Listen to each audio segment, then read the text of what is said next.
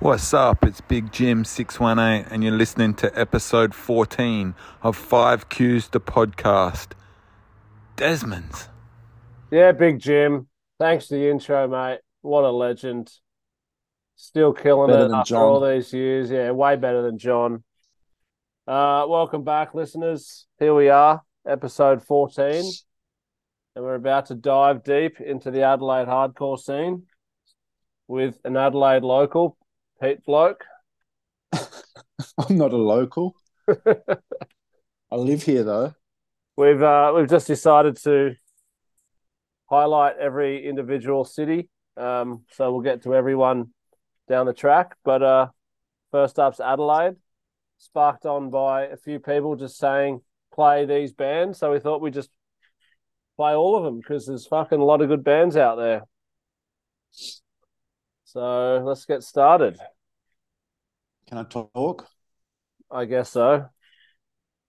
See, I didn't cut you. I didn't speak over you. I'm learning. And how hard was it for you to do that? Really hard. But anyway, I'm excited about today's episode and the future ones. I think this is something cool where we focus on one scene in particular. We'll go back to when we kind of were involved at first in each scene, so don't get all fucking PC. Or not PC. Don't try and say, oh, there was bands before that. Yeah, there probably was, but we're going to speak about when we first went to these places, you know, and when our friends. Yeah. And we're also not going to bring it all the way up to the current day, which I think I said in last week's episode. We're kind of just going to, we're just going to do whatever the fuck we do and you're going to listen to it, all right? That's what we do here pretty much. Yeah.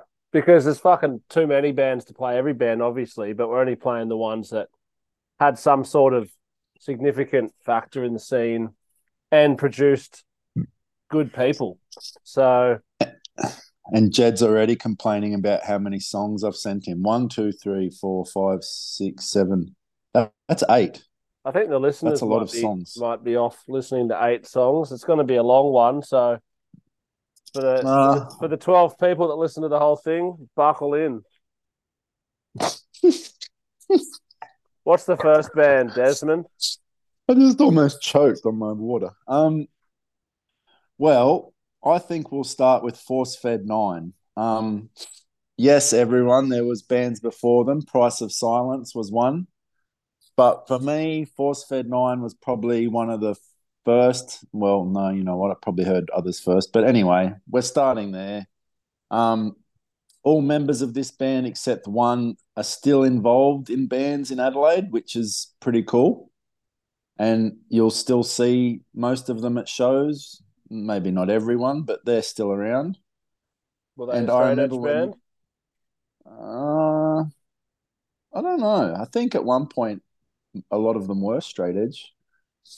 But when this came out, I know in Sydney people just could not believe what the hell was happening. They were sing. It was like they had pictures of guns and they were talking about crews and it was pretty funny. Yeah, they were wearing like gangster clothes and now that's everywhere. Like everyone's an Eshay now, thanks to Speed. But in 1996, it was pretty unheard of. And then like looking back, you can see where DOC and Shot Point and all those guys got their style from. Like, oh yeah, this is the blueprint, really. Whereas you were like footy and fights in Maroubra, and they were like gangster homies. Pretty much, yeah. I remember buying the Force Fed 9 CD a few years after it came out, or maybe a long time ago because I hadn't found it, and it said, formed in 1996. Yeah, that's okay, pretty early on. Sorry, not formed in 96. Released. Yeah, yeah. Well, that's the thing. That's like quite early on in the Australian hardcore landscape. And for a band from Adelaide to already have metallic, hardcore and more modern kind of influences, they're almost like ahead of the time, you know? Yeah. They didn't do much though, did they? No, and it's not really my cup of tea, but they're definitely ahead of the game because it pretty much shaped everything that came after it, in Adelaide especially. Yeah, for sure. Should we play a song? Yeah, so they probably, what, did they break up after this or move on to other bands? Like, they moved on to a band called Three Chain Break that Restraint ended up playing quite a lot of shows with around the place. Oh, right. I remember them. Yeah. I think it was just the singer. I'm not sure. Can't remember. Cool. Well, here's song number one, Before Said Night. Out of Control. Out of Control.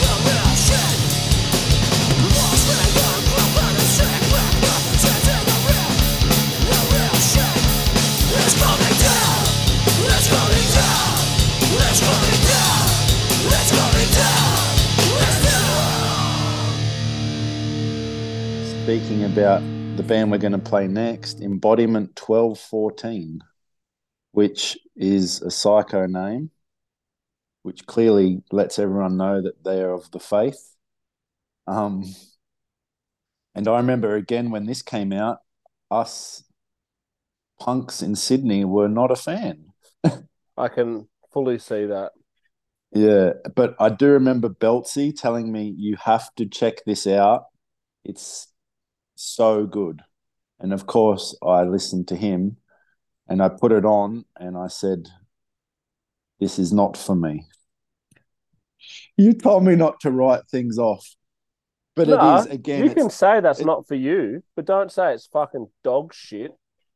Speaking of not for you, they did a split with Not For You. They did, but let me say that when I heard them, it was psycho. You hadn't heard a singer as skits as that.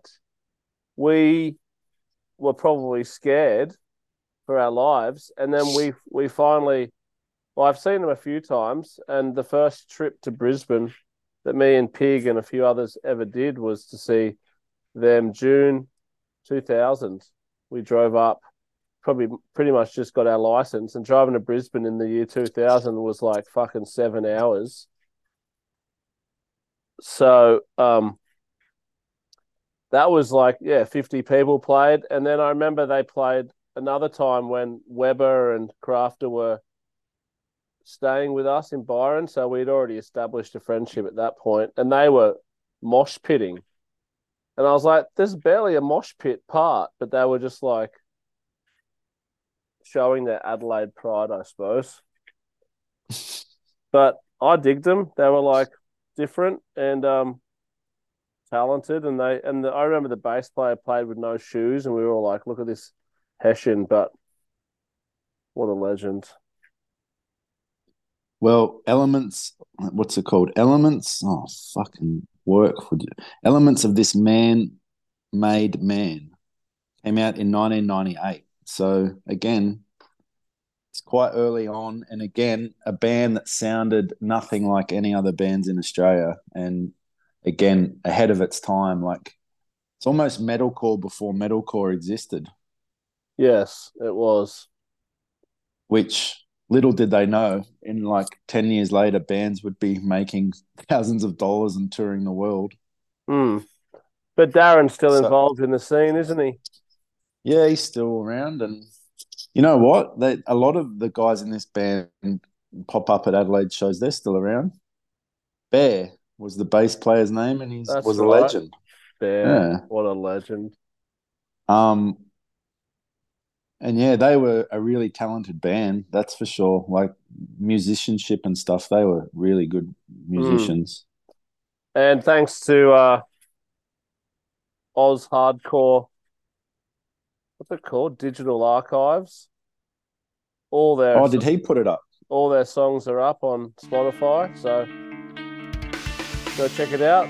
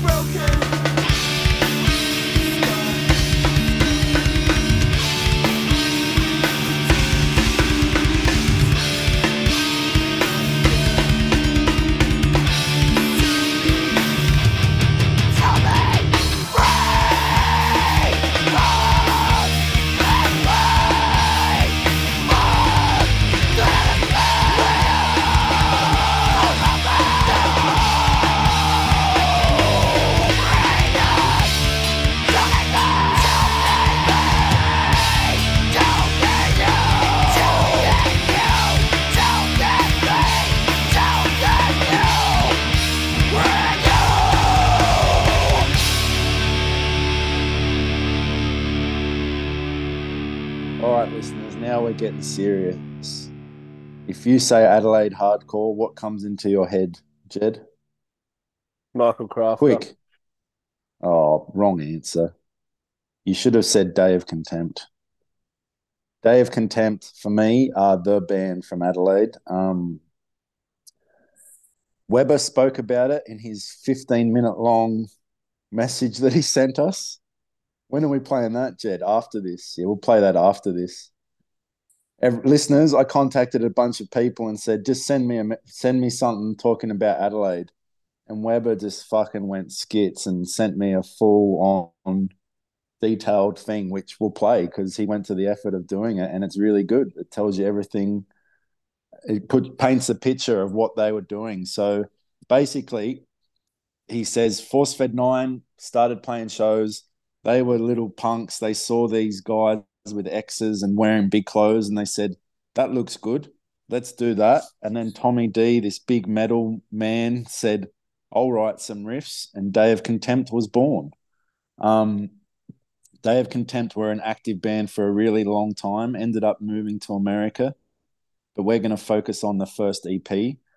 And it's obviously Australia's version of Earth Crisis. And a band, I don't think, has been that focused on the actual success. No, well, that, but as well as like being good, you know what I mean? Like, I know when, see, I'm really good friends with Dan, right? And so I know once he joined the band, every Saturday or every Sunday, they would rehearse for 12 hours. Like, they had the place booked all day long, and every weekend they just go there, work on their sounds, like their guitar tones and like structures of, and like trying to make their songs. Like, I've never heard of an Australian hardcore band practicing like that in my life. Like, they took it so seriously, and like, so even the sound of their EP sounds better than most bands' fucking anything they've done, you know? Like, I just think they stepped everything up, you know? Like, even Toe to Toe and Mind Snare and stuff. Like, I don't think anyone at this point, so this is 99 when this comes out, it's kind of the turn where everyone starts, you know, getting better gear and using proper studios. But I feel like they were the first real band, you know, that said, all right, let's fucking do this thing properly and get serious. And this is a top five Australian hardcore song easily. For sure. And serious they definitely were in the mosh pit, as I first witnessed at Hardcore 2001. Again, this wasn't what I was listening to at this stage of my life. Definitely but not. We formed a really close friendship with these guys through Restraint, either playing there or us playing with them in Sydney. And there's just no denying they were. Even watch old footage; it's holds up now. They could play now and fucking smoke everyone. They were just a really tight band, and again, bringing that kind of American vibe, which that's what kind of Australia didn't really have at all. Like, the more current, they also had close friendships with people overseas through the Adelaide hardcore scene, which Weber spoke about, which is kind of random, but.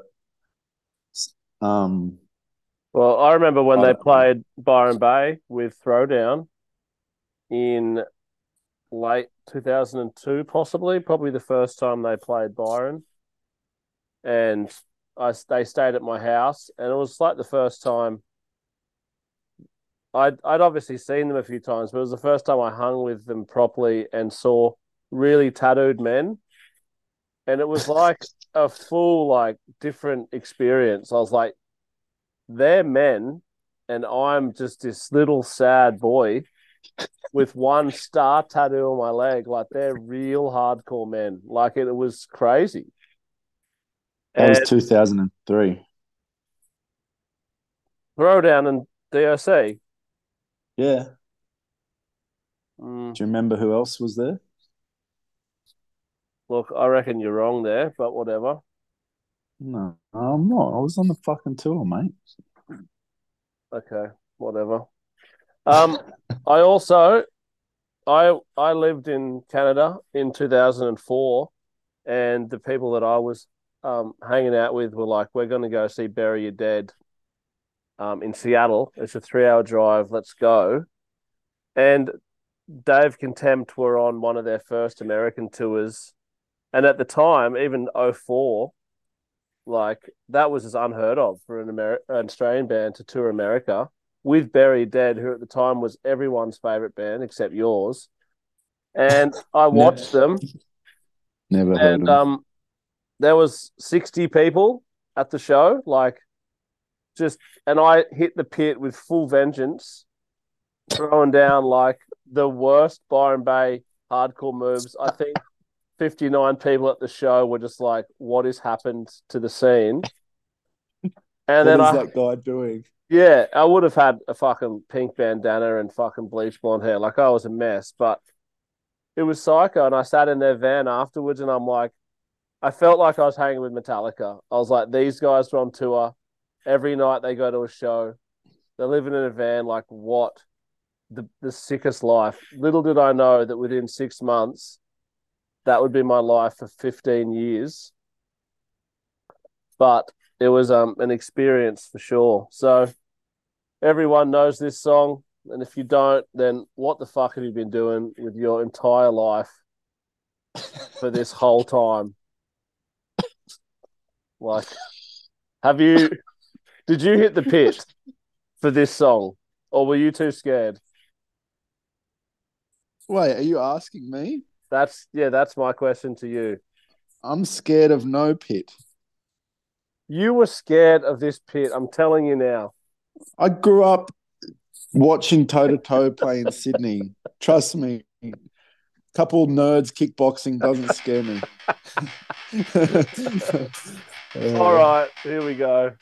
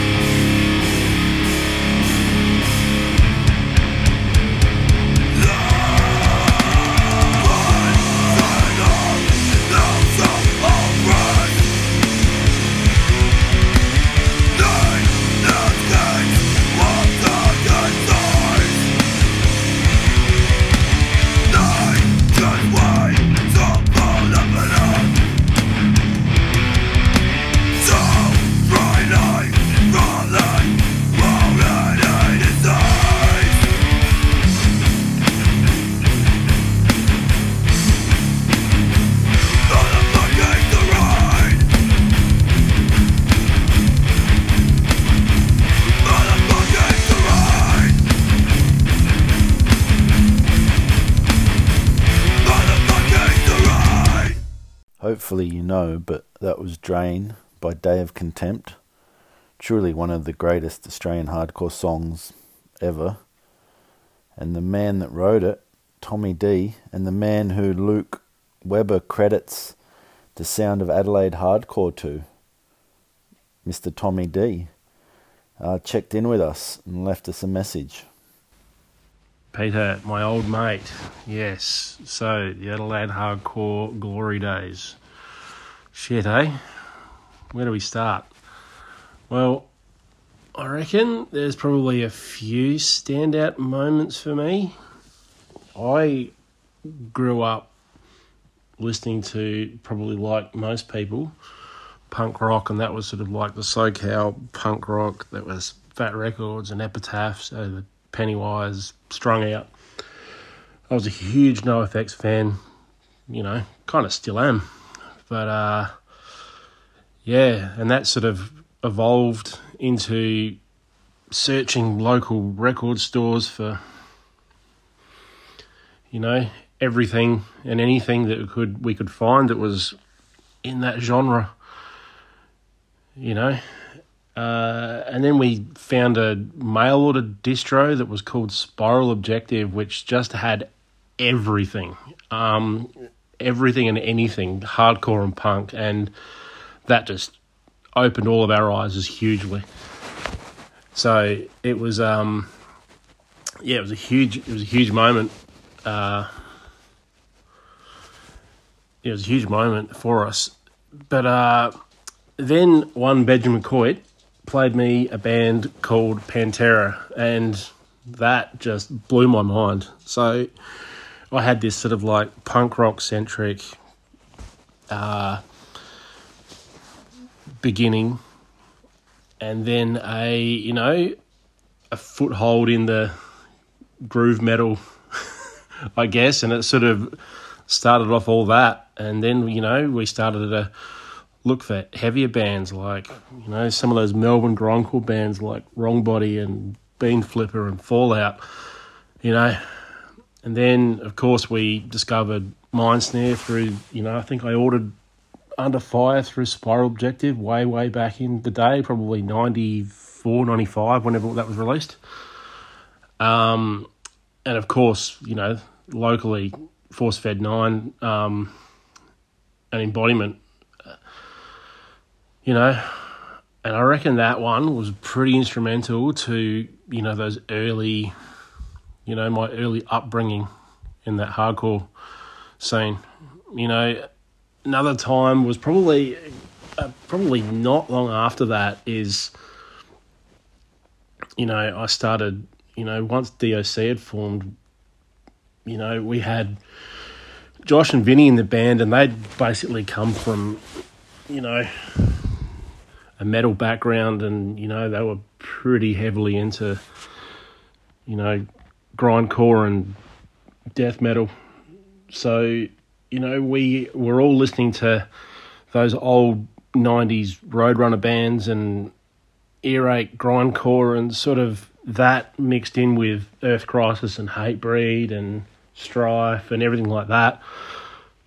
And it sort of just became this bit of a melting pot, I guess, of genres. And you know, I think the influences of the, you know, the old school death metal and Swedish death metal and all those sorts of things, plus the, you know, the Madballs and all that sort of stuff, we sort of, I don't know, the hardcore scene kind of just grew into this groove.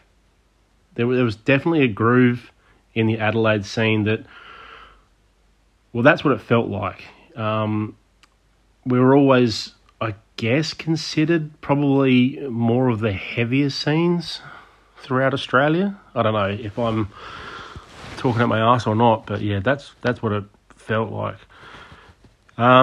And probably another, like I said, there was a few different periods when you asked me to do this that sort of sprung to mind is, you know, that period when things started to feel like they were happening. You know, we were all like Ben, Coit, Weber, myself. We were organising these shows at the Adelaide Community Centre, and, you know, we started off playing shows to probably, I don't know, 30 people, and, you know, 20 of them were our mates and bands. And then it just grew and grew and grew, and before you knew it, that place was shoulder to shoulder. And I can't remember if we got asked to leave or if we just outgrew it, but we ended up finding the Irish Club. Is that the venue? I think it is, yeah, the Irish Club. And yeah, that was just great. And that's where I guess we really started to see some of the, you know, the more local bands hit their straps, you know, like Prom Queens and Shot Point Blank, and, you know, some of the international bands. I think Throwdown played there from memory, but yeah, that was a good point in time, that whole period, you know, early 2000s, late 90s was, yeah, it was a really, really, really good time in that Adelaide hardcore scene. So going back to about 97, 98 in Adelaide, I was a young punk, bodyboarder, just listened to bands that were on bodyboarding videos, Pennywise, NoFX, Bad Religion, No Use for a Name, all those kind of bands, Jughead's Revenge, etc. Also listened to a lot of local stuff, so a lot of surf and skate punk bands like Where's the Pope, the Bearded Clams, the Numbskulls, which kind of also led me into a bit of heavier stuff. I liked a little bit of crust, bands like Bean Flipper and Unit 1174. I don't know if anyone remembers those bands, but that was quite some time ago. And I had a mate, Tommy D, who actually played in bands like Day of Contempt, and he always used to get a mail-order catalogue from a company or business called Spiral Objective, and essentially it would just be a list of bands, the description of the bands, and you could basically tick a little thing to order it, and then you send off your well-concealed cash or money order, and they'd send you back the tapes or CDs at that time, or records, I guess, as well. The cool thing about that, Tommy was really proactive about buying new stuff, so I was a bit of a poor young kid, didn't buy much stuff, just taped stuff off my mates, and I remember Tommy D getting a few, new bands like different hardcore bands that I hadn't heard of, but maybe a little bit more on the metal side, because he was definitely a metalhead. So I feel like that's probably what spawned Adelaide into that kind of more metal side of hardcore.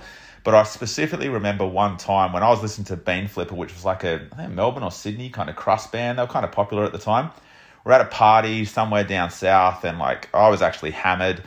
And I remember Tommy D coming in going, "Oh, I've got this new record by a band called Earth Crisis, got to put it on." I'm like, "Nah, man, we're listening to Bean Flipper. We're not changing Bean Flipper for some other band." Anyway, he convinced me to put it on.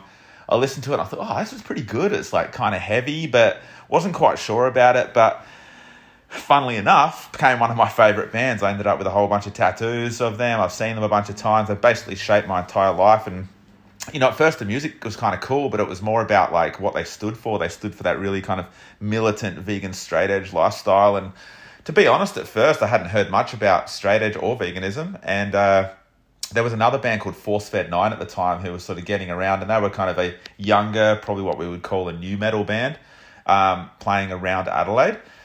And I remember I saw some X's on some of their hands, and some of them would wear Earth Crisis shirts, and I used to think, that's a bit weird. Why are they not drinking and putting X's on their hands? And I remember saying to my best mate, Ben Coit, it's kind of weird, man. And we were doing a punk band at the time called Stand Aside, and we were writing songs about homies and just kind of funny stuff, which actually turned out to be Day of Contempt in the end, which was kind of quite funny. But I said, we should write a song about anti-straight edge, because I just thought it was dumb at the time. And we didn't, but funnily enough, it ended up becoming our whole lives, and that this kind of turned the Adelaide scene into kind of what it became. And at that time, and that's kind of a little bit of a background on me and my sort of growth into hardcore, but in terms of Adelaide as a whole, we had so many great bands coming out of there. And if anyone that's been to Adelaide knows, Adelaide is a pretty small town. There wasn't a lot going on. Some good surf down there. So when we were younger, surfing was a big thing. Skateboarding in car parks, Bunnings car parks, and grocery store car parks was kind of what we did. We had a really good crew of people. So a whole heap of us kind of bonded together that would hang out all the time. And I always lived at the houses that had everyone coming around to. So we had a house in a suburb called Wayville, and all bands would come and stay there, and all our friends would hang out there all the time. Any night of the week, there'd be 10 people hanging out on the couch, and we'd sit there listening to music, watching VHS, footage of bands from the US, and just wow, this is so amazing, and couldn't believe it.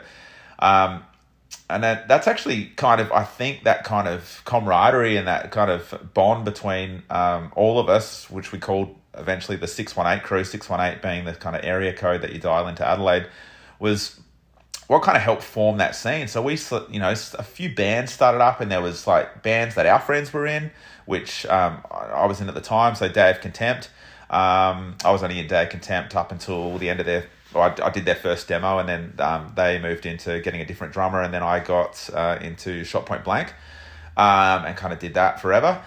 But there was those bands. There was kind of like more political punk bands. There was some crust punk bands. There was bands we'd probably used to call them Hessian bands. But, you know, looking back, they were just bands that sang about political stuff. And I was probably a bit more into the sort of more ignorant, like vegan straight edge, you know, heavy mosh kind of stuff, hate breed, etc., etc.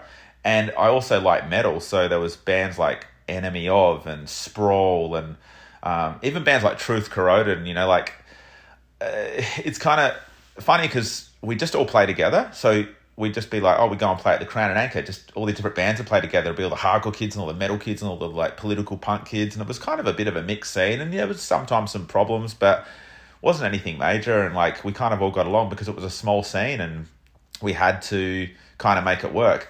And I guess myself and my friends, actually probably, I think it was Brett Eitzen and maybe Ben Coit who kind of did the first ones. They set up a few shows at the Adelaide Community Centre, which was a small community hall just off of Groats, Goodger Street in Adelaide City. And it was the first time I'd kind of been to shows at, not at a like pub or a club. And, you know, we helped set it all up ourselves and we like made vegan hot dogs and people would bake vegan cakes and myself and a few other people were doing zines at the time. So we'd write about things that were happening around the world and, you know, little scene reports on the Adelaide scene. And if anyone had been to Melbourne, we'd write scene reports on that. And that's actually zines are how you used to find out about music. It was like, wasn't really the internet. The internet was just kind of starting then. I remember the first thing I ever Googled on the internet was straight edge. While I was at uni, and I couldn't believe it. You could just find information on stuff, but that wasn't really the way. It was more like zines and sharing information and snail mail. And so that got us into it pretty heavily, and we set up a whole bunch of those shows, and 30 people had come, and we thought those shows were absolutely huge, and they kind of were for the time. And there's some really cool photos from that era lurking around the internet here and there, but it was a very special time because it was very new to us. And I remember a band from New York came over called Shutdown, and it was like the biggest thing ever. Like, I think it was Shutdown, and also like, I think at another time, DSM from New Zealand came over as well, who I think Pete's talked about on the podcast before. And it was just like, we all went on tour with Shutdown and like we're driving like through the night, no sleep, thought it was the coolest thing ever. And we set up a show for them in the Adelaide Community Centre, and we were just like so pumped on hardcore then, and it was just an awesome time because it was so new and everything was just like so fresh and exciting. And I think because there wasn't the internet and the world wasn't so small, I remember, I mean, there was the internet, but it was mostly just like email and those kind of things. There wasn't social media pages as such. And I remember connecting with a few people in New York. I was actually became quite good friends with Rachel from Indecision and Danielle Dombrowski from, I'm not quite sure which city she's from, but she was a photographer. She still is a photographer, a lot of kind of hardcore bands. She was the one that did a lot of the Syracuse bands like One King Down, Earth Crisis, a lot of those kind of bands that I was really into at the time. So I was like back and forthing via snail mail with them. And also there were some Swedish bands. Like Sweden was kind of another real big kind of connection we had with the Adelaide scene as well, because we had a guy called Tom McFarlane at the time who ended up getting right into the kind of crust punk kind of, not crust punk, more political punk kind of thing. And there was a few problems there because, you know, we kind of went our different ways, but he was also distributing a lot of Swedish hardcore at the time, like records. So we got into a lot of that stuff, like bands like Outlast and Backfire, and there was like a Linkoping hardcore compilation with all these different bands on it, even stuff like early Refused, and it was just really cool. And I remember writing to the Outlast guys back and forthing all the time, just thinking that was the coolest thing. Like I could write a letter and 2 weeks later I get a letter back and they'd send me some stickers, and It was just really exciting. It was very different. It wasn't just so instant like you get now with the internet. But yeah, that's kind of what kind of put it all together essentially. And we had such a good scene for a while, and you know, so many bands spawned out of that did really well. And I think a lot of Adelaide bands did. I think one of the things that differentiated Adelaide bands, not just the kind of style, like we're all into that kind of more metalcore kind of, even the way that we dressed, we were quite like baggy pants, sportswear kind of style, Nike shoes. We were all wearing FUBU at the time, who knows why. Kappa was super popular. But it was all baggy, you know, baseball caps, straight edge, and it was very cool, but probably a little bit ignorant and oblivious to other things that were going around in Australia. Like there was the Sydney scene, which was a lot more like old school kind of hardcore and probably a bit more political, to be honest. And we always used to think that was a bit funny. Looking back, there was some great bands at that time, and it was just a funny little feud that we had. There was no actual beef, but it was just very different. We were just both from different realms. And yeah, it was just super cool. We made some great friends out of it. We came really close with the New Zealand kind of crew as well, or the DSM crew, and all of them would come over. A lot of them moved to Adelaide at the time because they really liked our scene, and that kind of helped it grow a little bit. And then bands like Day of Contempt kind of really took off and started putting out like really solid, like well-released, great sounding records, and they put a lot of effort into production, and I really like that kind of stuff. I like the bigger productions. And you got bands like I Killed the Prom Queen came out, Embodiment had been around forever, and they were like, we kind of blended a lot with that Christian kind of metalcore scene as well. So a lot of those bands would play with us, and so we, even though I wasn't Christian, a lot of my friends weren't Christian, we always had a good connection with those guys because they had great bands, they were really nice people, and they had, venues we could play at, like the Underground. So the Underground became a really good venue for bands. I think actually Parkway Drive played some of their first shows at the Underground, and they were amazing. Like it was such a small, tight little venue, and I think actually looking back on it, a lot of people got quite hurt at that venue at some of the Parkway shows.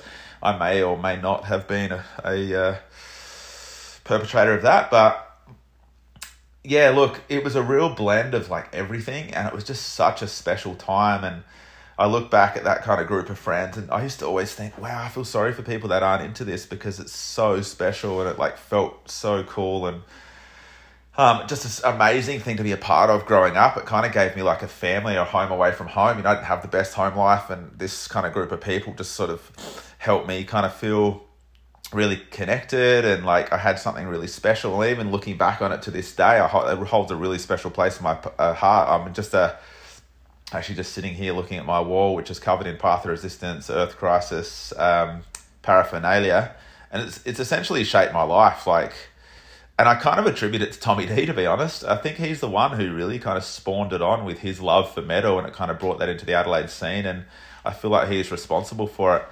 We were also kind of the probably some of the OGs of the kickbox style dancing. I think we kind of learned a bit of that from the New Zealand guys, especially Angelo Munro. He came over and was doing it all. And then myself and a guy called Guy Daly started like doing it. And people were like, what the fuck is these guys doing? And then it just kind of took off, and we kind of got a little bit renowned for that kind of style of dancing, as opposed to just like circle pits and stage diving.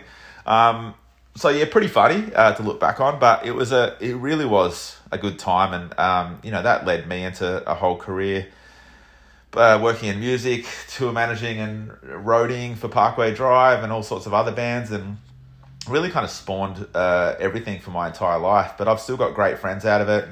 Met people like Jed and Pete through it. My best mate Ben Coit, who is singer of Day of Contempt, who's still super close with, catch up with him every week. And yeah, it's a hard one. If anyone's got any questions, it's a hard one because there's just so much to talk about, but it was really based on the fact that it was a tight-knit group of people from a very small town that all loved kind of metal, all loved hardcore, were quite inclusive. There's a lot of girls, a lot of guys involved as well, and we just turned it into this thing that kind of just got a reputation and turned into a little bit of a monolith for a while. So it was a cool time, and if anyone's got any questions or wants to ask me more about it, I'm more than happy to talk about it. There's a million different stories and different things that I could say about it, but unless you got some questions, I'm just not thinking of anything else off the top of my head. So thanks for listening. 618 forever. That was Luke Webber, everyone. I'm pretty sure he just spoke more than Jed and I have in the existence of our podcast. Thank you, Luke. Thank you, Luke. Time for me to sweat your band now, Luke. Yeah, that's what I was going to say. Let's move on to Luke's band. I have a memory of Luke and Luke's band. Me and Pig and Berkey were driving around Australia in 2002 in our bus, and I also saw your band play in Melbourne. However, we got to Adelaide and we timed it with a show. Prom Queen Killcare Project and Stronger Than Hate. And at the time, I think we had met Stronger Than Hate, but not really anyone else. But I see this tattooed fucking large gorilla man with a basketball jersey just fly-kicking everybody, roundhouses and moshing. And I said, that's the scariest man I've ever seen. Like, get me out of this mosh pit. And it turned out to be Luke Webber. And possibly Shot Point played that show, but I could be wrong. And he was a legend. But then when Shot Point formed, they were just like the perfect blend of hardcore, breakdowns, like a positive message. Brett Eitzen was a sick front man, so I really backed him. And they did really well. They were around for a long time. What do you remember? Yeah, this record came out in 2002, it's telling me. I don't know what song you're going to play again. But yeah, they obviously Webber was out of – he was only in Dave Contempt for a bit, but he was out, and then Brett was just recently out as well, which I'm sure was really weird and for them all because, like I talked about DOC being serious, I guess – that's part of when you decide to be a serious band, you've got to make tough decisions. And I'm not sure exactly what went on there, but either way, Brett ended up leaving and starting his own band. And yeah, they just hit the ground running. Obviously, they'd all been in other bands and they all had the contacts, so it was pretty easy. They pretty much just straight onto trial and error and started touring and playing shows, and they did a lot. They went overseas and toured a lot. For like at the time, Australian bands didn't really do that, you know? Mm. I remember when they came to Byron with Prom Queen and the tour was called War on the Floor. Oh. And it was... Mosh's delight. It was a Mosh's delight. It was so good. And, you know, even back in the day, like early, late 02, like literally Byron dudes are wearing board shorts and a yellow fucking Billabong shirt to the show. And Prom Queen and DOC rock up with tight black jeans, fucking fringes, like tats. And we're like, this is the future. Like, this is what we want to be. And, like, honestly, I wonder what it would be like if we had befriended, you know, toe-to-toe, and they were like, oi, play like tough guy hardcore and fight. Like, And drink beer. Like what how it would have gone. But it went the way it did. Shit house. And we formed a really good friendship with Shot Point. Obviously, Webber went on to tour with everyone, and then I even got him hired by Parkway in about 08, and he went on to steal my job and work for them for like 8 years. So Webber killed it, and now Webber's just a dad living in Melbourne, living the dream, still vegan, still straight edge. And that's what I respect a huge amount, especially with most of those guys like Brett, Coit, Crafter. They're all still straight edge, and that means so much in my eyes. From 97, like obviously not everyone is, and that's fine, but it's fucking 25, 26 years ago. Like, that's fucking insane. It's pretty sick that, you know, obviously they heard Earth Crisis and were influenced, but then, you know, it wasn't just them trying to be cool. Like, yeah, like you said, Coit, Webber, Dan. You know, they've actually stuck to it. You know what I mean? Eitzen, like it wasn't just something fake for them. Yeah, there's a few sellouts in the mix. Poor old Benny Loy and Big Jim, Stacy, Adrian's best friend. No need to name drops. No name and shame. I'm not a name and shamer. No, sorry. Oh, if you're not now, you never were. Eh? No, it's just funny. But they're everyone's legend. That's the thing, though. That's what is cool about Adelaide. The only thing that sucks is that none of them really live here or go to shows anymore, because when I go to a show in Adelaide, I'm by far and away the oldest human in the room. Well, they all realise that why are they going to see a local band to 100 people? They've got better shit to do. Like what? Not be there. Yes, be at home. All right, here's a shot point song. Jed can pick it. Bring Me Down. You know that song? Oh, that's... Yeah, but it's you, Desmond. You're meant to be playing stuff off the first record. No apologies. That's what it's called. Oh, is that it? Yeah. Oh, well, I'm proud of who I fucking am. Yeah, that's the shot point song, actually. My apologies, but no apologies. Here it is. Bring me down. I'm proud of who I fucking am. Bring me down. I'm proud of who I'm gonna be. You can bring me down. I'm proud of who I fucking am. Bring me down. I bring no apologies. No fuck you. I'm proud of who I fucking am. Bring me down. I'm proud of who I'm gonna be. You can bring me down. I'm proud of who I fucking am.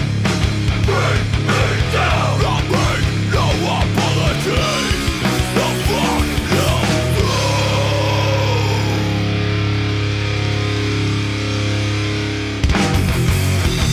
Nothing left till it's done. Drive me away. They were the figures to the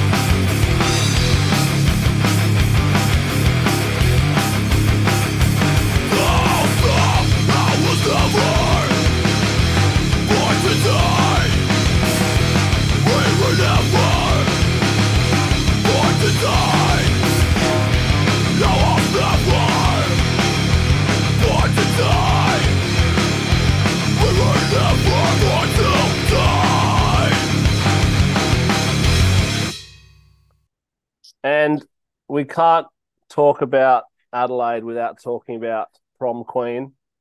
Now, you all know who Crafter is. And if for some reason you don't, then you must be living under a fucking brick rock. But hang on. Hang on. Do you all know who Lee Stacey is, though? No. Well, everyone, Google Stacey Surfboards. And the man that owns that business and shapes those surfboards was the other voice you hear on this next song. Mm. So shout out to Lee and Stacey Surfboards.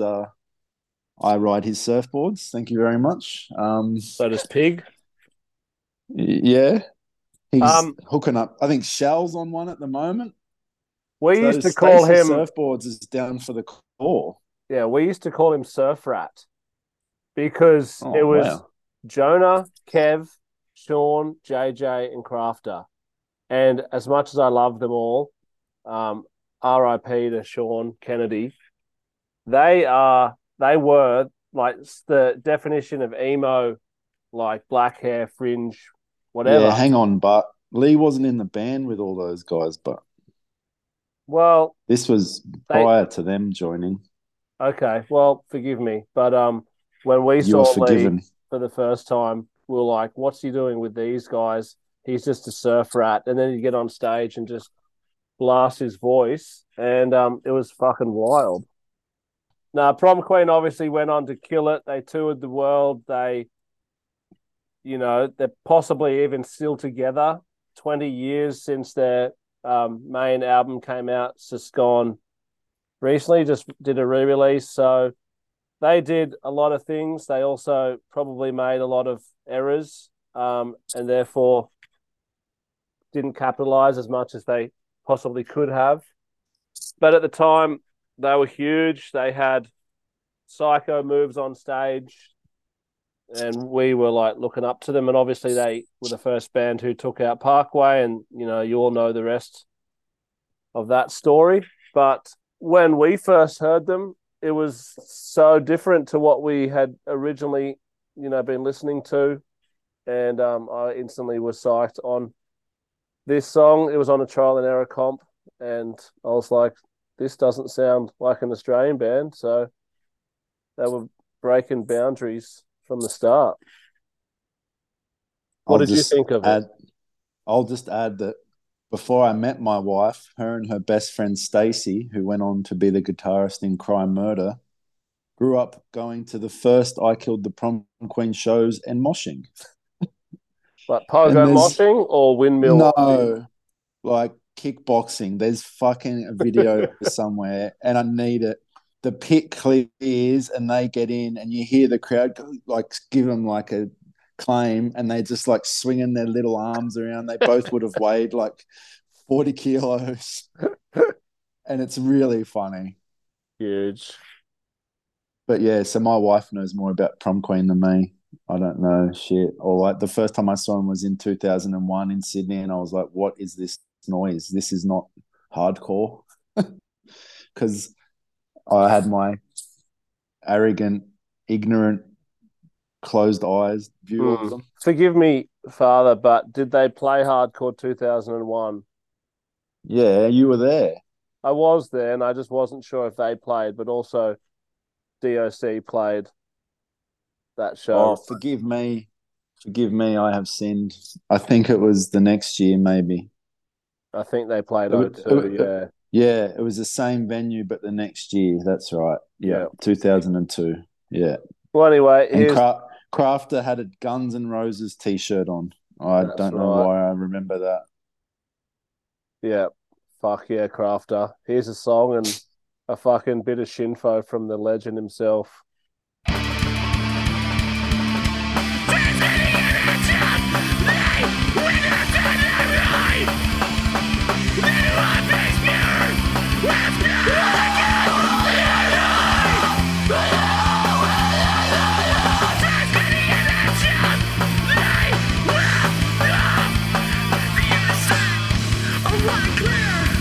Moment shows it, what love so.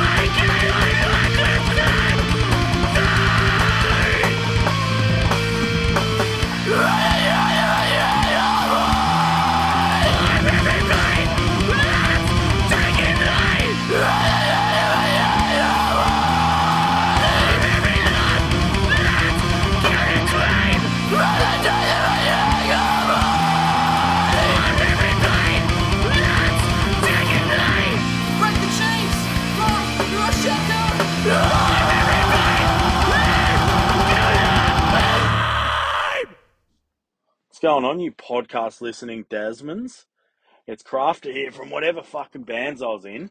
Pete Bloke has absolutely punished me to fucking do a couple minutes to talk about the punk and hardcore scene. So I'm going to talk about the southern suburbs and where I grew up. I grew up in a town called Aldinga, and at the time, the footy club held a lot of shows. So around 12 or 13, I got to see a lot of bands in that area and around that area, from Where's the Pope, the Bearded Clams, the Test Eagles, the Marker Cane, the Numbskulls, the Clowns of Decadence, and so forth. Played not only the footy clubs of that area, but also basketball stadiums and so forth. Around that time, shows were actually really fucking big. Like, nearly everything would sell out. There was a massive punk scene down south, and bands not only would play inside the club rooms, but there were often stages put on the ovals where thousands of people would turn up to things called the Mid-Coast Meltdown of the time. Around this time, One Inch Punch played the Port Noarlunga Footy Club. I got to see them, and around the similar time, they toured with Pennywise, Blink-182, Bodyjar, and so forth. Although I was heavily into punk music, it probably was around when I was 14 or 15, Mindsnare played the Aldinga Football Club. So think about how old that is. That's so long ago. Mindsnare played the Aldinga Football Club, and I got to see him, and that's kind of where my idea of what I was into changed, because at that point I'd never heard anything so heavy. Also at this time, bands like Force Fed 9, The Price of Silence, there was another band called Out of Order and stuff, were also doing shows around kind of the south and down Glenelg and stuff like that, that I often got a chance to go to. I remember I got the Out of Order demo out of the Spiral Objective distro, which was the singer from Price of Silence's distro at the time. His name was Greg. And I remember they kind of sounded a bit like that, and they kind of sounded a bit like Force Fed 9, and it kind of like led me down a thing. I was like, what else is out there? And that's about the same time that I got into Day of Contempt, and then obviously Adelaide from there took off. But the history before that was just such an important thing that I think if it wasn't for bands like Where's the Pope and so forth, bands like Day of Contempt also probably wouldn't exist, because we were all so heavily influenced by those bands and going to shows, that all those earlier punk shows and them kind of bringing hardcore bands on, like the Force Fed 9s and Price of Silence and Out of Orders and so forth, and getting on other gigs, that opened, like, especially me, up to a whole new world of music. A lot of those bands just didn't last very long. They probably only, I don't know how long Price of Silence is around, but by the time I really started getting into stuff, they're already playing their last shows. And I remember, I think the last time I seen them, they played the amphitheatre outdoors of Henley Beach. And I think the last time I seen Out of Order, it was at a place called the Proscenium, I think, bar, which is in fucking down one end of fucking Adelaide somewhere. And then kind of like after that, Day of Contempt had to kind of build a scene themselves. So yeah, the south was thriving back then. It got me into what I was into and whatnot, and it was just such a good memory to look back and think how good the Test Eagles, Where's the Pope, the Bearded Clams, and all those bands were at that era. Well, that's all I've got to say. I'm sure someone else is going to tell you about the next year and fucking go into what people think were the glory days of Adelaide hardcore and whatnot. So cheers, Desmonds. All right. Well, I said when I think about Adelaide hardcore, I think of Day of Contempt. I think for a lot of our listeners, they might also think of this next band, Jungle Fever.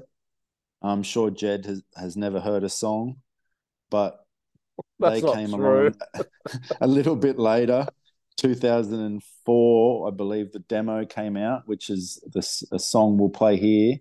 At the time, Gabe used to sweat me and my bands. No. And I remember this song we're going to play. I was actually there at his parents' house in his bedroom, where I still sometimes drive past and always remember this story.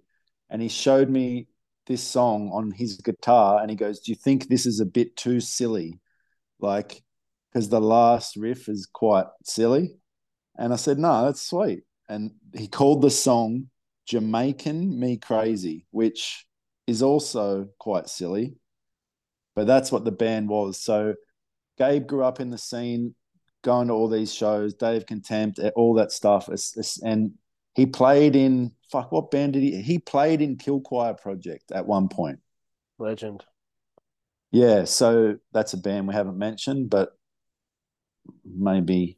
I've got a notable mentions section, so I'll get to that in a second. All right. But anyway, but Gabe ended up going the opposite way. So everyone in Adelaide, you know, was sort of the metallic hardcore, Earth Crisis, fucking One King Down, etc.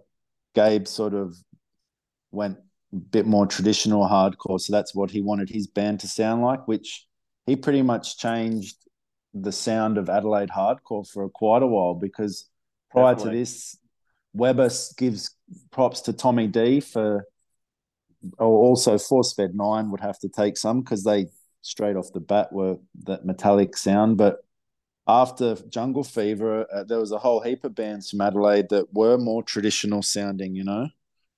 Well, I reckon it coincided with the era of that, you know, crucial scene that all of Australia saw. Yeah. Oh, there was this band called Last Nerve that, nah. You weren't crucial. But, I don't know. I never heard you. So. You actually don't even know what hardcore is, do you? No. Oh, I know there's a band called Stronghold, and they were the kings of hardcore. Oh, God. Oh, don't. You asked me not to burn things, so don't set me up. So, Jungle Fever were sick. Shout out to Joel, 60 Kids, for being in Jungle Fever. I still don't know how that happened, because he lived in Central Coast and they're from Adelaide. Because they all moved to Sydney. That was about 5 years later. Right, but, okay. Yeah, remember then I stole them all to be in No Apologies as well. Right, okay. So, yeah, they ended up all living in Sydney years later. That's how Joel ended up playing bass, and the bass player never moved to Sydney. But they were around for a long time. They were pretty active. So here's a song that may or may not be good.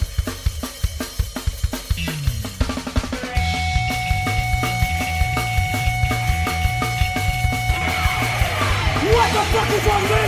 Losing sleep and accident. Why can't you swear to God? I'm losing my fucking mind. I don't know what to do. All I know, that's how you.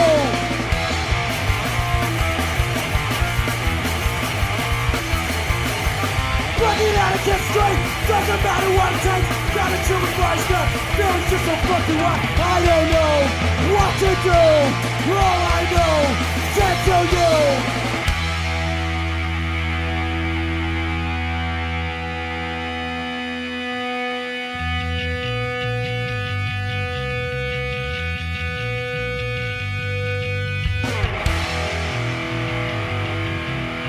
One, two, three, four, 10 more on the floor.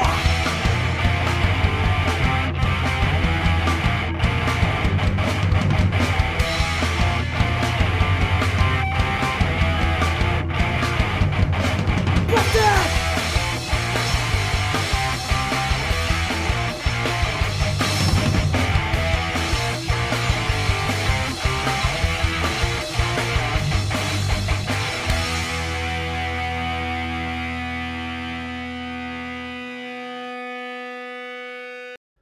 Hi, Pete and Jed. Stu here. Just going to talk to you a bit about the Adelaide Hardcore glory days.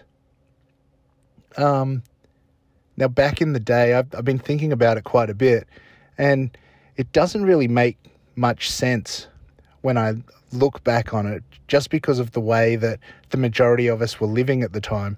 No one really had jobs.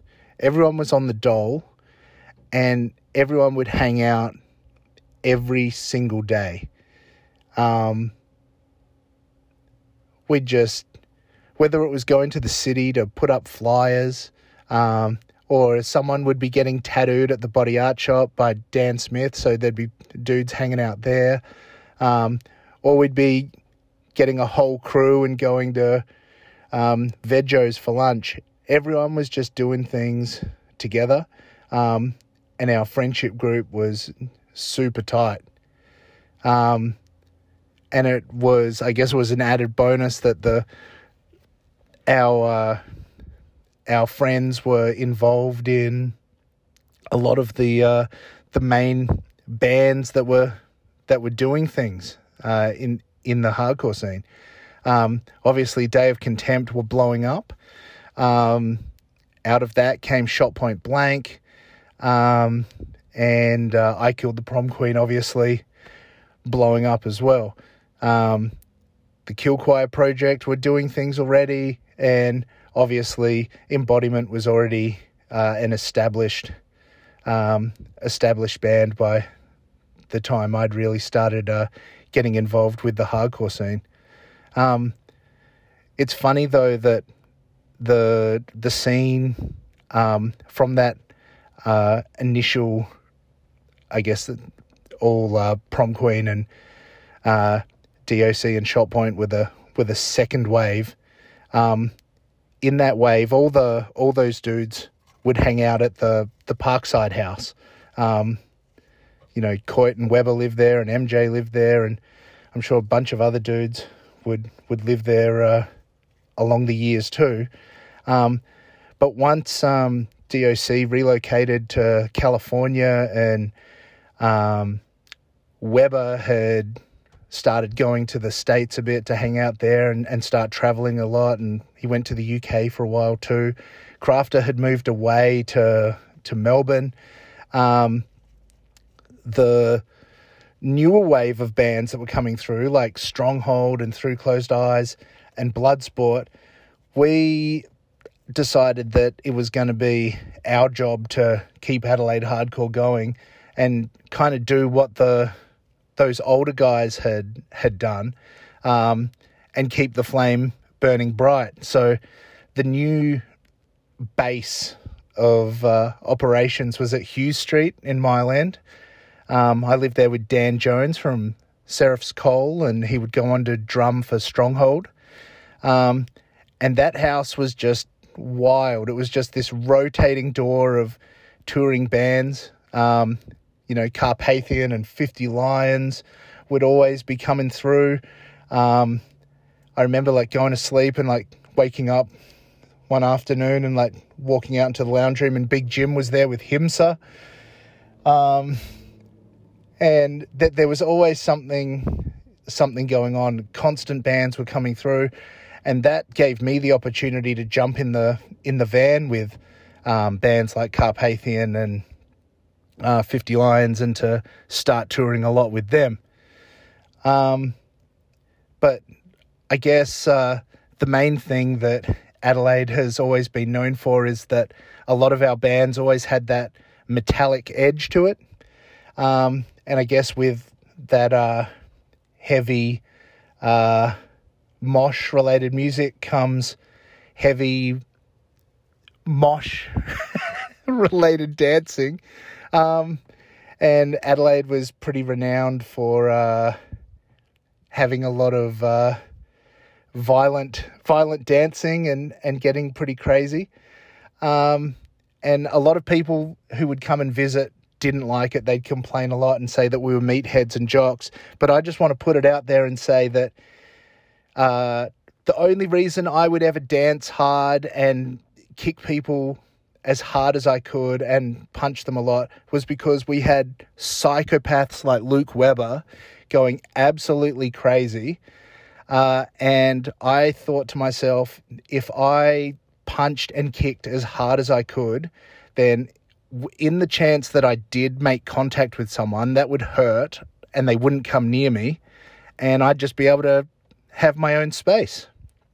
And that worked for a little bit until, obviously, people decided, hang on, we can't let this fat idiot just take up all this room, and so other people would start dancing too, and I'd cop it a fair bit as well. But look, I had seen Luke Weber spin kick our friend Gonz in the arm and shatter his arm, and I didn't want that happening to me, so I would just kick and punch as hard as I could in the hope that no one would come near me and I wouldn't get hit. But look, I mean, all in all, the best thing about Adelaide was the friendship. We had awesome bands, we had awesome shows, we had great venues, Fowler's, the Underground, the Enigma Bar, the Irish Club. Man, it was a great time to be alive. It was a great time to be involved in hardcore. And it taught me so much more than school ever did. It got me into straight edge. It got me into veganism. It taught me how to stand up for myself.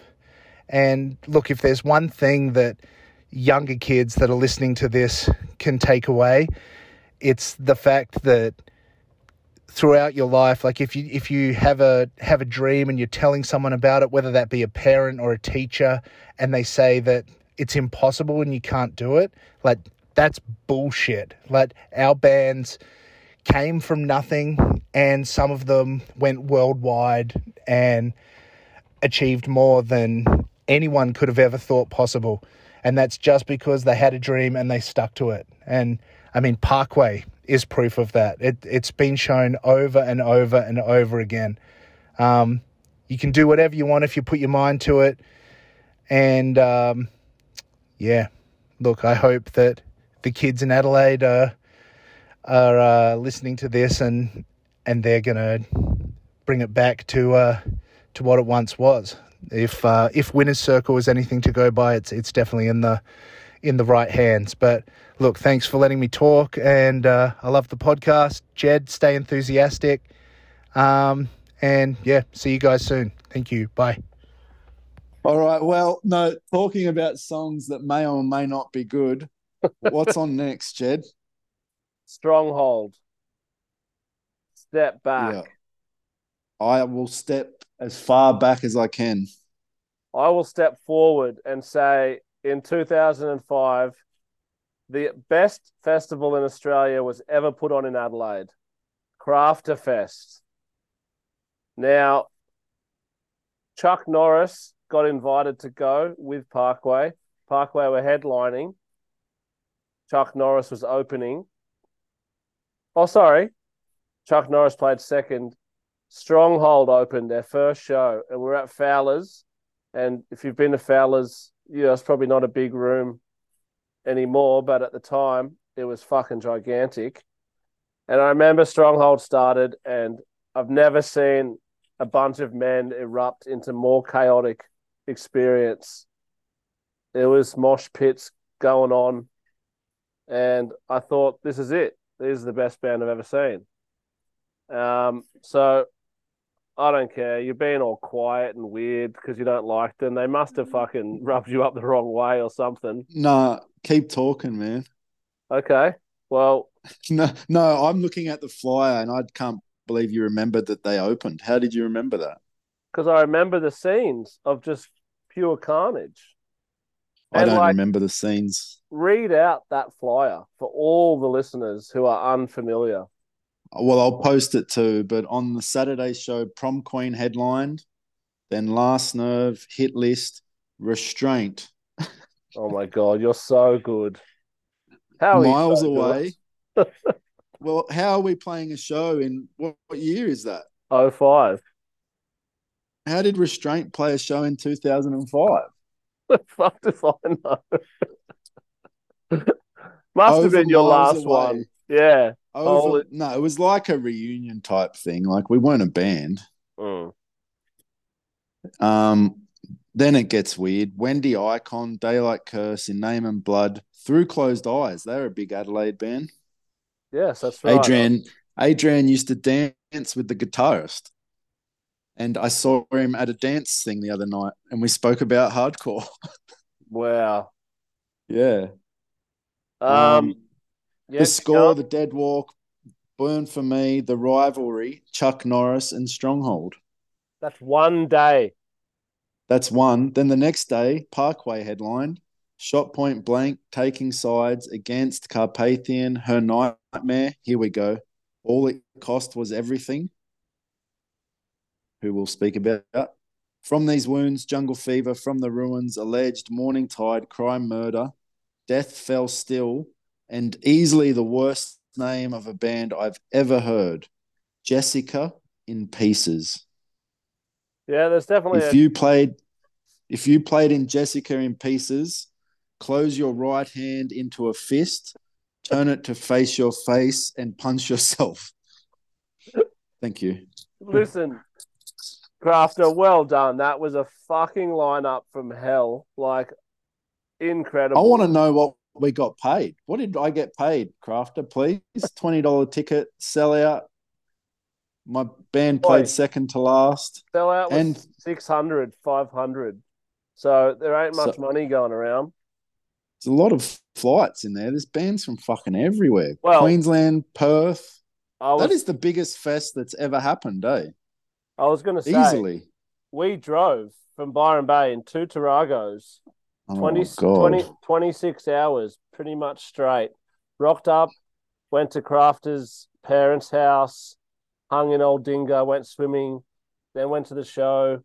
And then after the Parkway, had been around for a couple of years at this point, but, they obviously killed it at the show. And then we got in the car and drove 26 hours home. And that was literally the start of touring for us. I was on tour with Tiger Army, and Graham let me leave the tour for one night. So I flew in at 4 in the afternoon, did 2 sets, and then went straight to the airport and flew back to the tour. Oh, my God. Yeah, so I didn't even see any other bands play. I was real sad that I missed Stronghold play. Notable mentions, All It Cost Was Everything. Vegan straight edge band with unknown members because they all wore masks. They printed shirts for that show, and I still have one. So that was epic. Bloodsport, I don't know if they played that show, but they were another Adelaide band similar to Stronghold. Obviously, we mentioned Crime Murder, and early on in the piece, Hill Choir Project, bit like rocky with weird singing and stuff, but they were good. And another weird one, Wendy Icon, I think guitarist, went on to become a policeman. Tom, maybe his name is. How do you know that? Because I remember him from gigs, and then when I was in Adelaide all the time, TMing other bands or whatever, he'd be on duty at the show, and he's walking around in the pit a full cop outfit, and I was like, yeah, lad. He's like, yeah, you still touring? I'm like, yep. And he goes, I'm a cop now. And it was just a weird interaction, so I'm sure any Adelaide guys will know what I'm talking about. Well, no comment on that one. Let's play. I need to clarify my Stronghold. I just think it's funny. They got songs about how down for hardcore they are and all that, and they just were around for about a year, so that's why I'm writing them off. Yeah, nothing more than that. Nothing personal. It's just it's actually a joke to me. So whatever.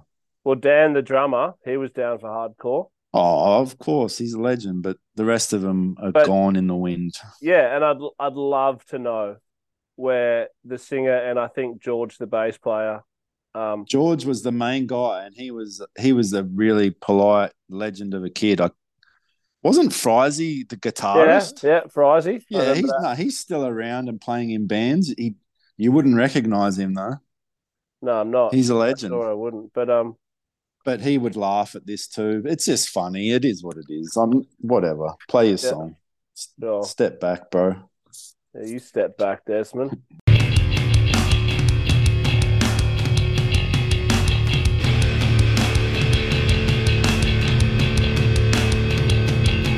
back!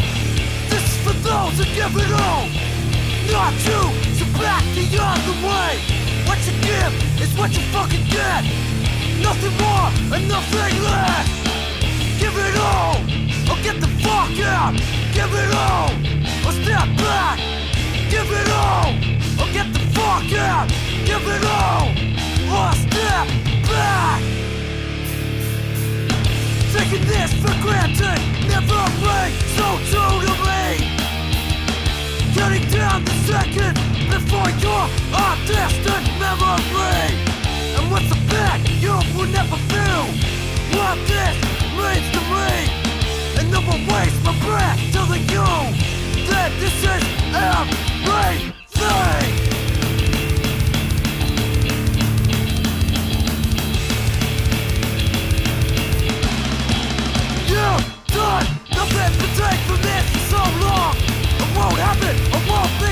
It's not time for us to step down. It's time for us to fight back. You disease, say that we breathe. Suffocation is not an option for me. What's taking so long to build? Could be lost in a second. You couldn't fucking care any less for who we are, for what this means, for what we have done. Step back. This is for those that give it all, not you. Back the other way. What you give is what you fucking get. Nothing more and nothing less. Give it all or get the fuck out. Give it all or step back. Give it all or get the fuck out. Give it all or step back. We've only got one more song because by this point it's got to be the longest episode we've ever done. But I felt this band had to be included, and we haven't played any of Footy's bands yet. Footy is the fucking Adelaide Graham. He was the man here. He's done so much shit.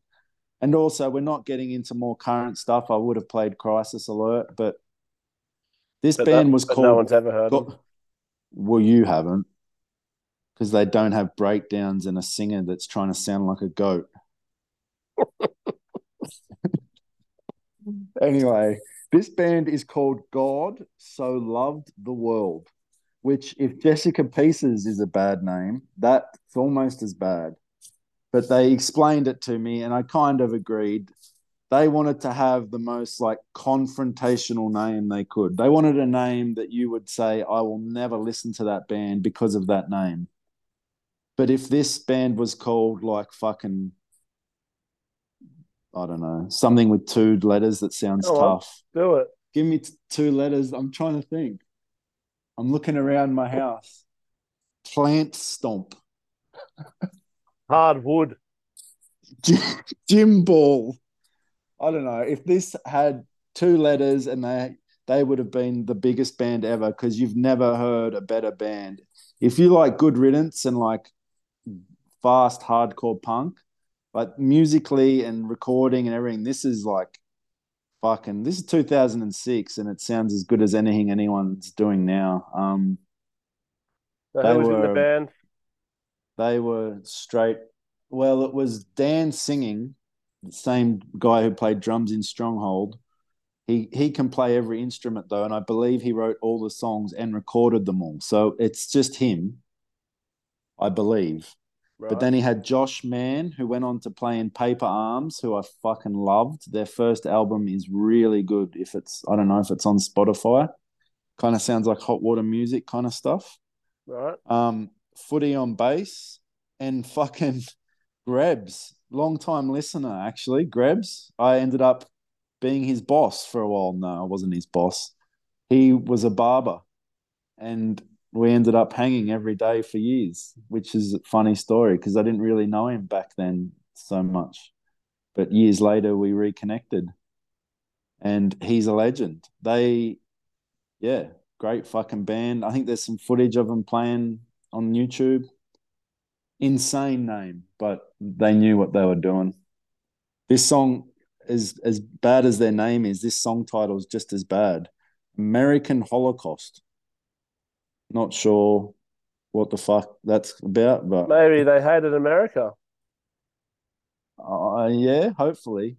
But I think it's more them trying to be American, but maybe not. Dan's a fucking intellectual guy, so he's probably... All right, play this song. We're not finished yet. We got one more. Fuck.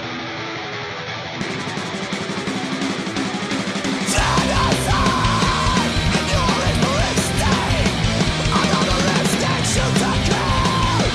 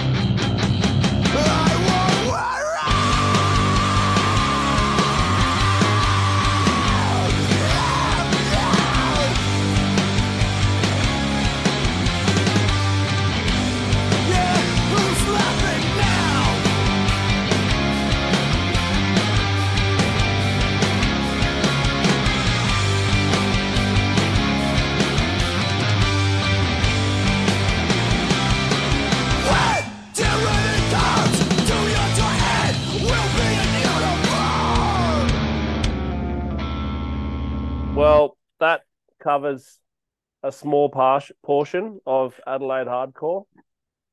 I think we did a pretty good job. Yeah, hopefully it wasn't too rushed, and we may have missed some bands and missed some people, but you get the idea. They've got some fucking good bands. Unfortunately, not all of them, or even any of them that we played, are around. Is that right? They're all gone, yeah. Maybe Prom Queen, I guess, but no, they're well and truly gone, like as all the others. Yeah. And there's a give us a quick mention of current Adelaide bands that the listeners should be listening to.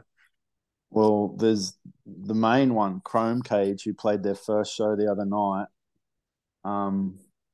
They're one you should check out. Obviously, Winner's Circle, Tunnel Vision, Brain Freeze. There's lots. Smash are a new band that are doing some great things down here in Adelaide. That's good. We got No Peace, All In. Who else have I missed? Crisis Alert. No, they're not really playing. Oh, Footy's got a new band. Yep. Footy was in our first episode. Yeah, because I was fucking sitting next to him. What was Footy's old punk band? I'm trying to think of that before. Oh, now you've put me on the fucking spot. They toured overseas and everything. Yeah, Solon Youth. That's it. They were fucking. And his new band's called Division, right?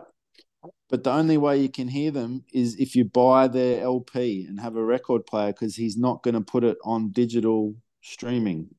That's pretty good. And he's holding an LP for me at his shop, and I haven't been in the city to get it. Give his shop a shout out. Oh yeah, Clarity Records, 60 Pulteney Street, Adelaide. They're fucking huge. They've got whatever you want. Basically, I'll give a shout out to no, fuck it, I won't. No, do it. Whatever that was going to be good. Please do it. There was a sound guy, metal guy. Oh no! Yeah, Da Big E-Dog. Pig. Oh, not him. What about E-Dog, man? Shout out E-Dog. Who's E-Dog? We can't do an Adelaide episode without fucking shouting out E-Dog. He was this bald metal dude that was Day of Contempt sound guy, and me and Will were going to jiu-jitsu one night, and you know when those fucking elections are on and they put up politicians' heads everywhere? Yeah. His fucking head was we were like rattled. We stopped the car and we're taking selfies with his head. Huge. That was a big... There's a few rock bands that were in Adelaide. I can't think of their names anymore. Truth Corroded. They were a shit metal band. That's what Da Big Pig was involved in. Crafter and Da Big Pig used to go jet skiing and shit. Yeah. Da Big Pig pretty much looks like Crafter's Perth crew. Just old, washed up. Shout out to the Big Pig. Man. I think he still follows me on the gram, so I reckon he's listening to this.